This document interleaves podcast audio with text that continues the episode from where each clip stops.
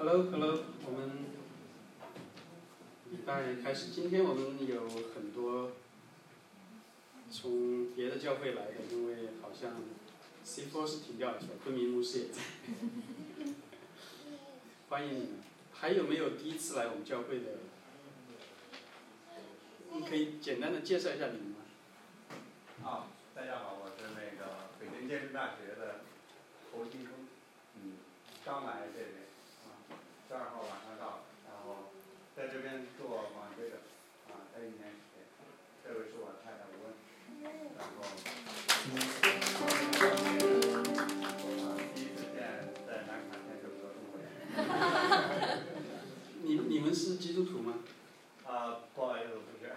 没什么不好意思，我们特别喜欢不是的。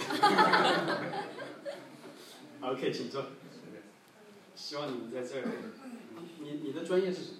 啊，土木工程。土木工程。啊 OK，好，好，谢谢。还有今天第一次来的。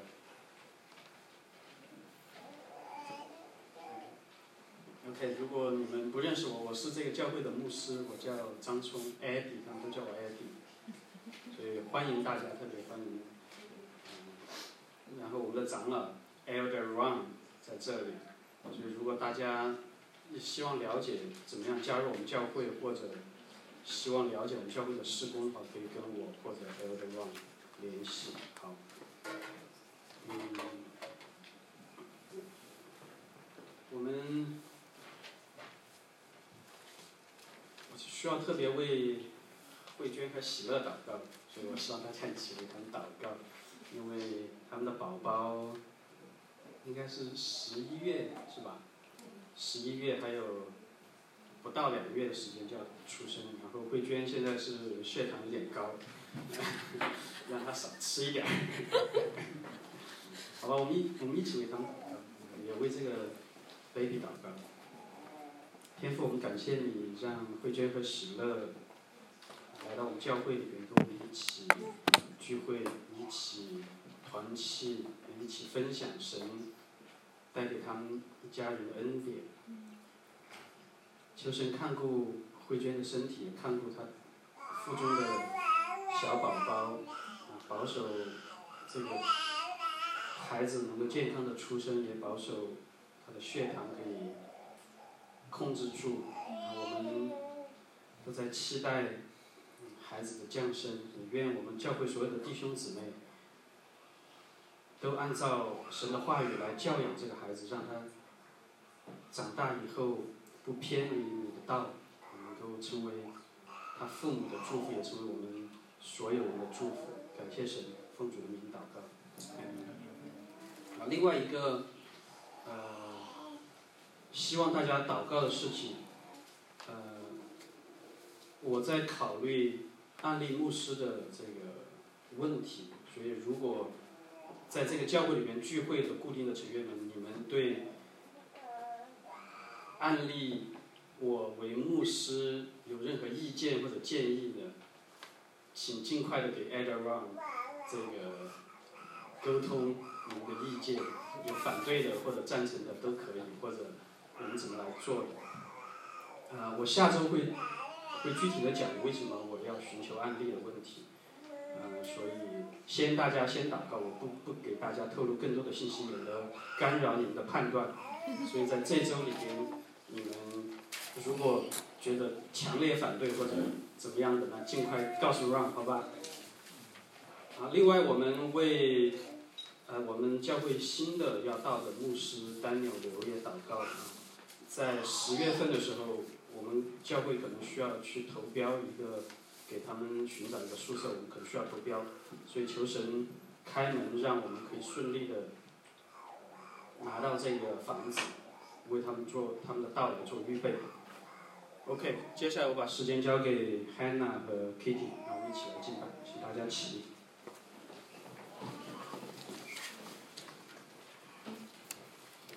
主耶和华是我们的平安，主赐给我们的这份平安是无人可以夺去的。也是无论在任何的环境下都能够享受到的。弟兄姐妹，让我们一起来唱第一首《你是我的平安》。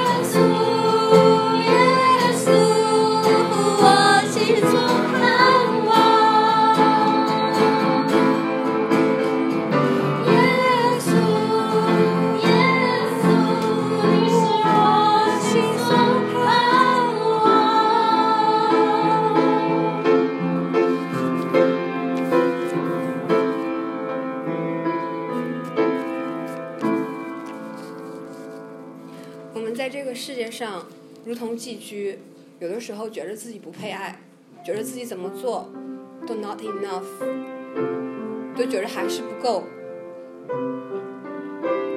神却像一位嫉妒的恋人一样爱着我们，他深深，我们是深深被爱的每一个人。我自己也曾经有迷失，我一直在寻找一份爱，这份爱可以告诉我，I'm enough。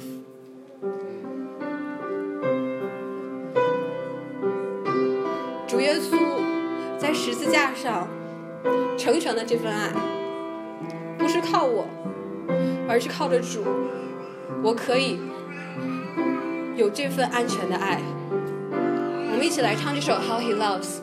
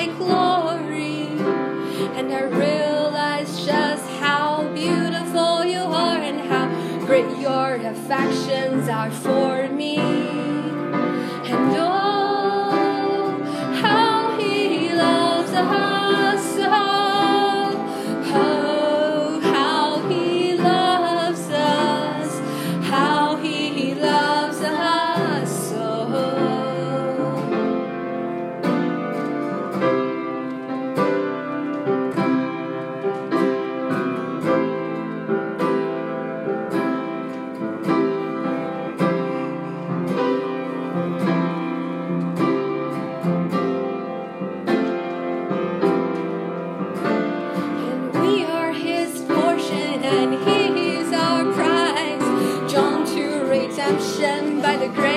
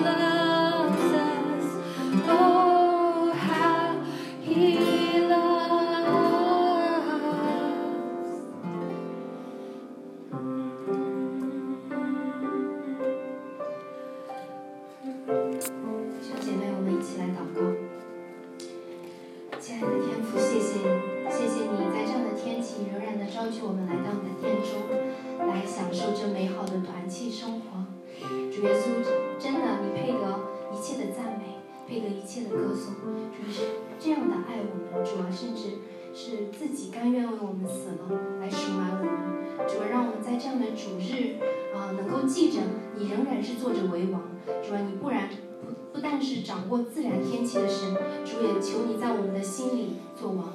无论我们心里有怎样的重担、忧愁，无论我们的心里现在是风暴还是平静，主耶稣你都来做我们的王。主也求你今天赐你的圣灵，让我们心里啊对你的话语有回应、有反思。主也求你啊亲自来高摩你仆人的口，让他口里所出的都是出自于你的话语。主也给我们这个受教、谦卑受教的心，主让我们啊听你的话语，主真的就是能够亲自对我们来讲话。谢谢你，奉主耶稣的名字祷告，阿门。请坐。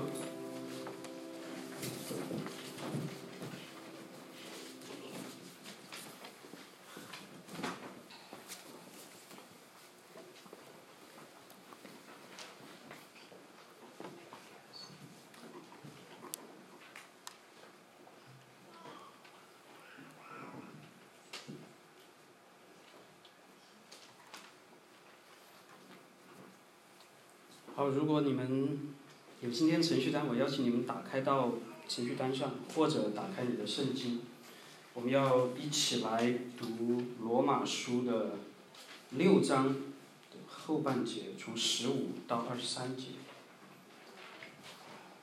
罗马书六章十五节说：“这却怎么样呢？我们在恩典之下，不在律法之下，就可以犯罪吗？断乎不可！岂不晓得你们献上自己做奴仆，顺从谁就做谁的奴仆吗？或做罪的奴仆，以至于死；或做顺命的奴仆，以致成义。感谢神，因为你们从前虽做罪的奴仆，现今却从心里顺服了所传给你们的道理的模范。你们既从罪得了释放，就做了义的奴仆。因我因你们肉体的软弱，就照人的常话对你们说：你们从前怎样将肢体献给不解不法做奴仆，以至于不法，现今也要照样将肢体献给义做奴仆，以至于成圣。因为你们做罪之奴仆的时候，就不被义所约束了。你们现今所看为羞耻的事，当日有什么果子呢？那些事的结局就是死。但现今你们既从罪里得了释放，做了神的奴仆，就有成圣的果子，那结局就是永生。因为罪的工价乃是死，唯有神的恩赐在我们的主耶稣基督里，乃是永生。这是神的话语。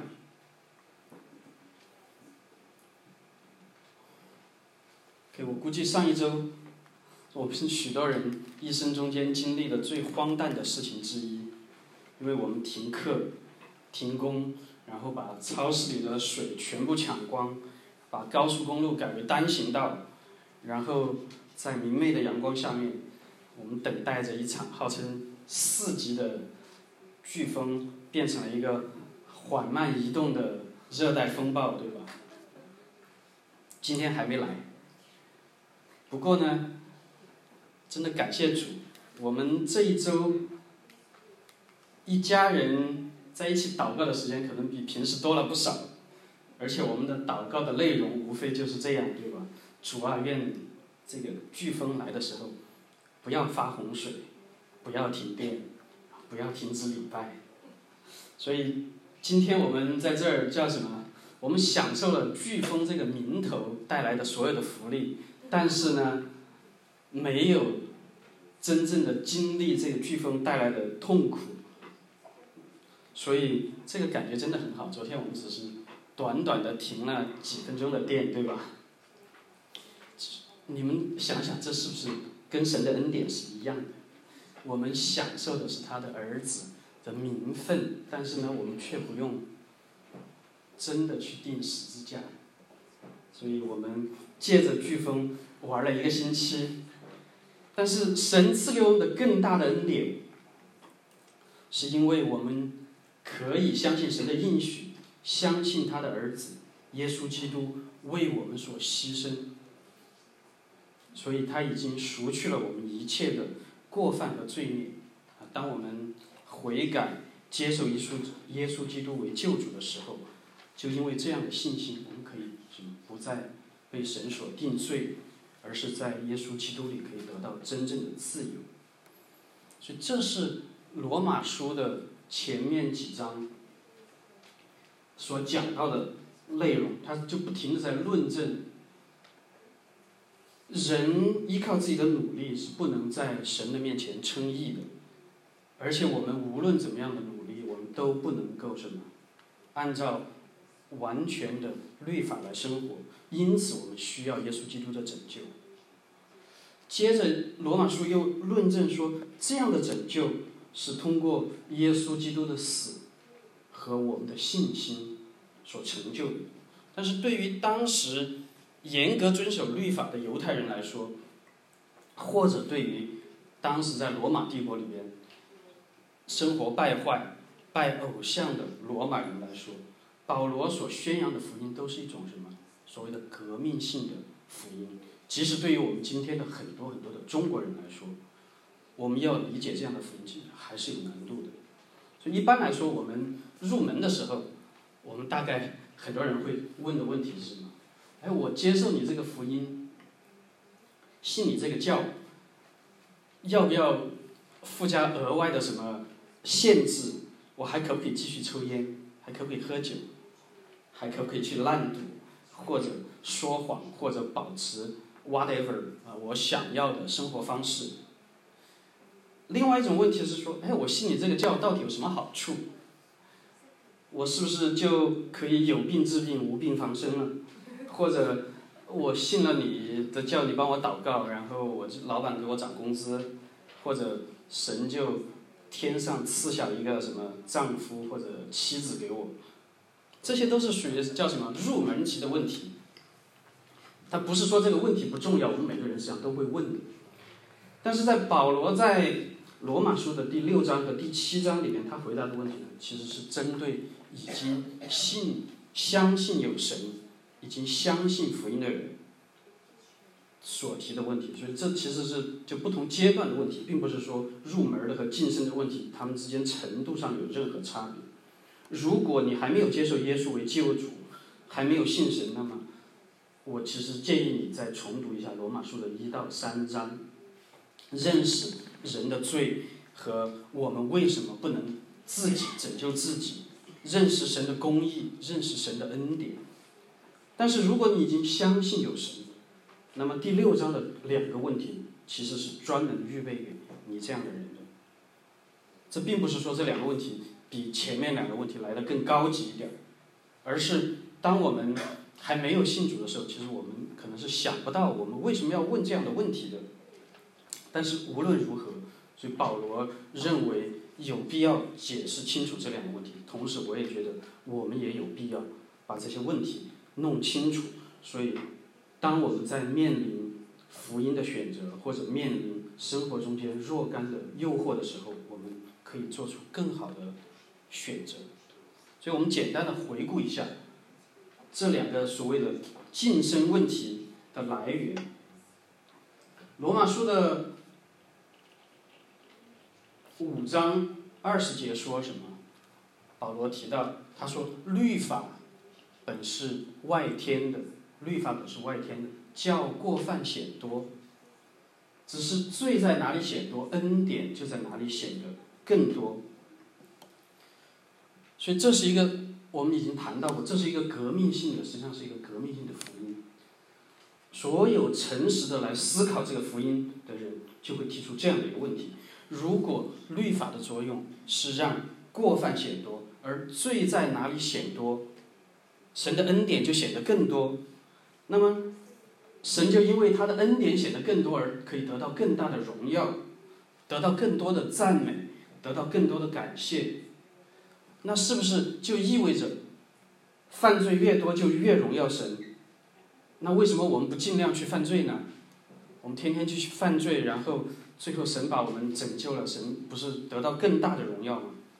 所以罗马书的六章的一到十四节，保罗就试图回答这个问题。如果你忘掉了我们一个月以前所讲的内容，那么。欢迎你们去我们教会的网站，叫 Livingstone Chinese Community Church dot US，或者徐生说叫 dot us。然后呢，你们可以去找我们从前的这个讲到的音频来来复习一下。所以大家或者去看我的这个讲到的笔记啊。你们可以看到我们当时在讲什么，因为这个事情已经过去很久了。我们中间有谢成掺在中间，给你们吃大餐，所以大家已经忘掉了真正硬骨头在哪。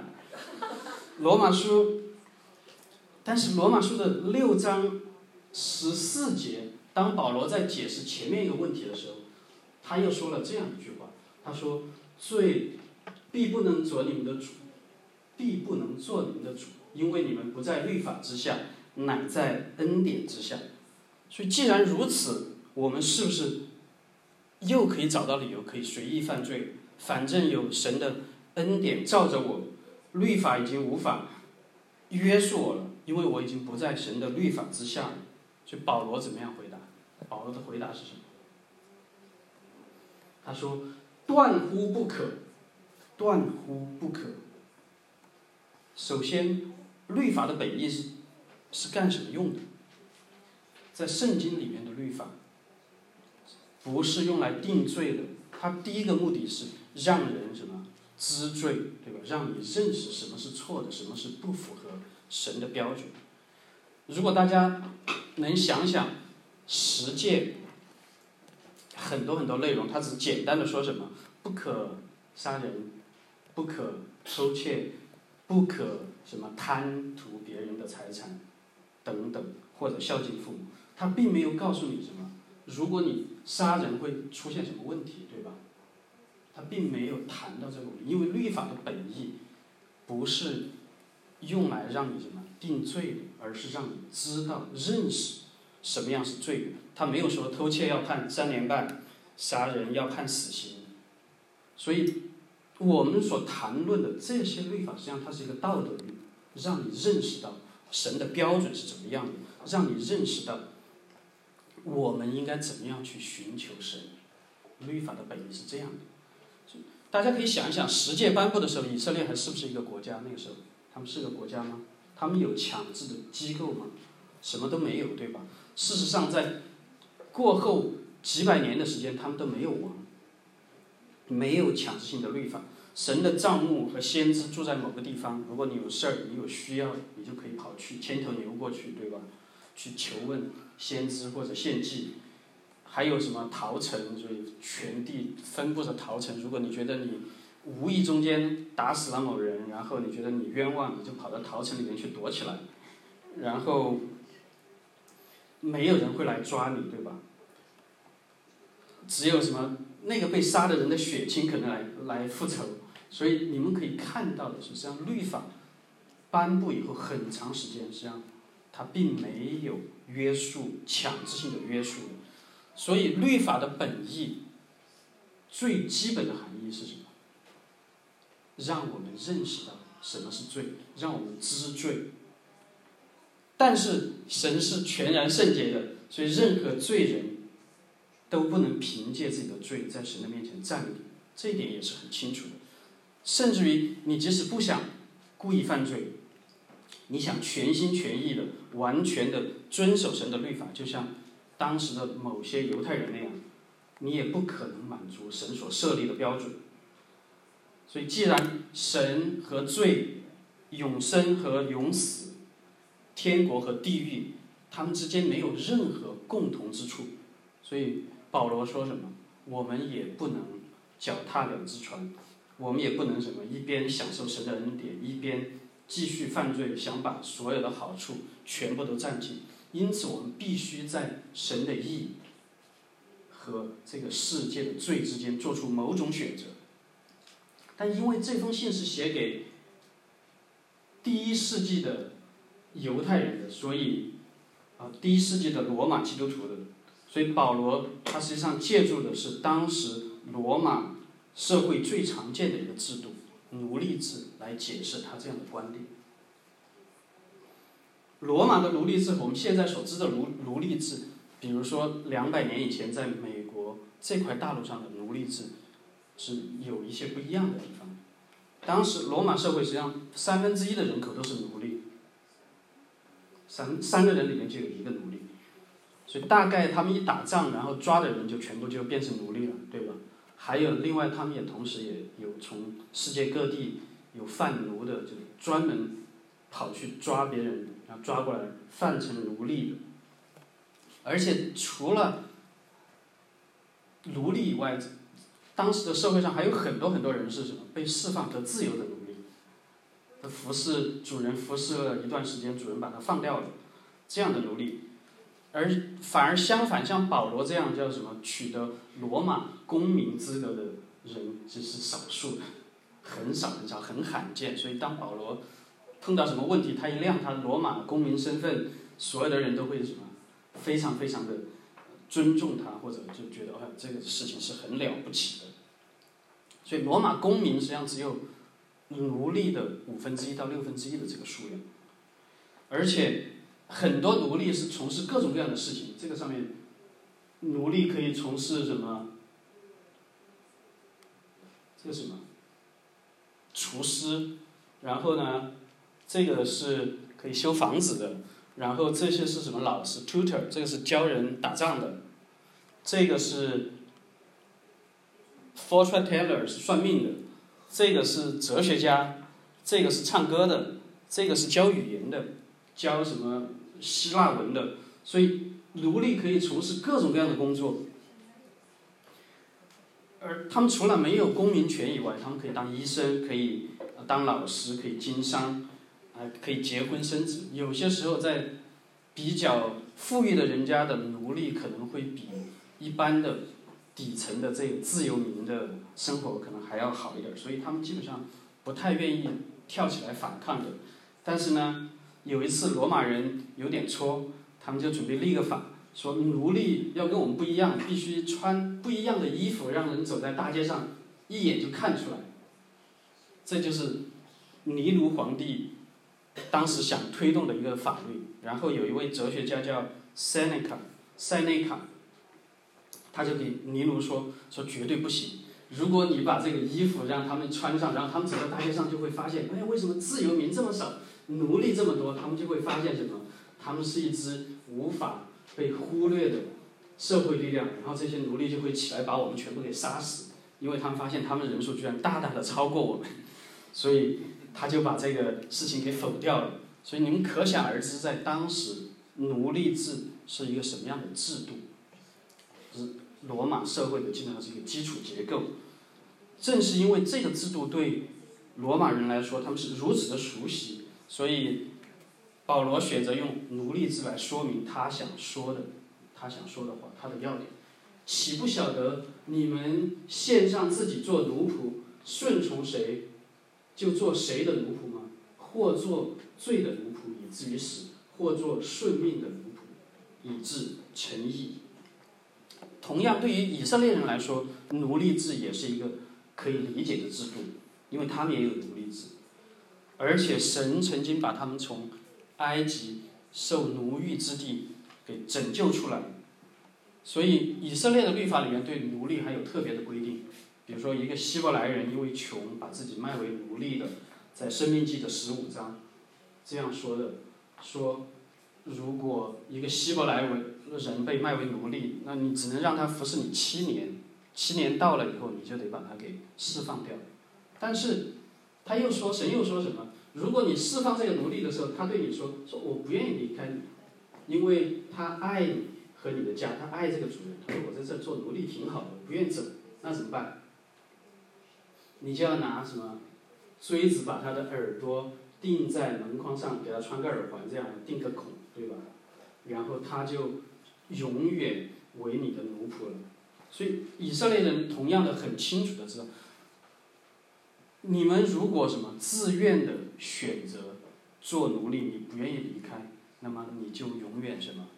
成为你所选择的主人的奴隶，但是，我需要向大家坦白的是，我每次读到这段经文的时候，我心里面其实都很不舒服，因为奴隶制听起来跟我中学学的过的历史，我们的马克思主义辩证唯物史观，我感觉总是心头是有有点冲突的。马克思说什么？历史是一个线性往前走的，对吧？所以第一阶段叫什么原始社会？我不知道大家有没有在中国读过高中啊？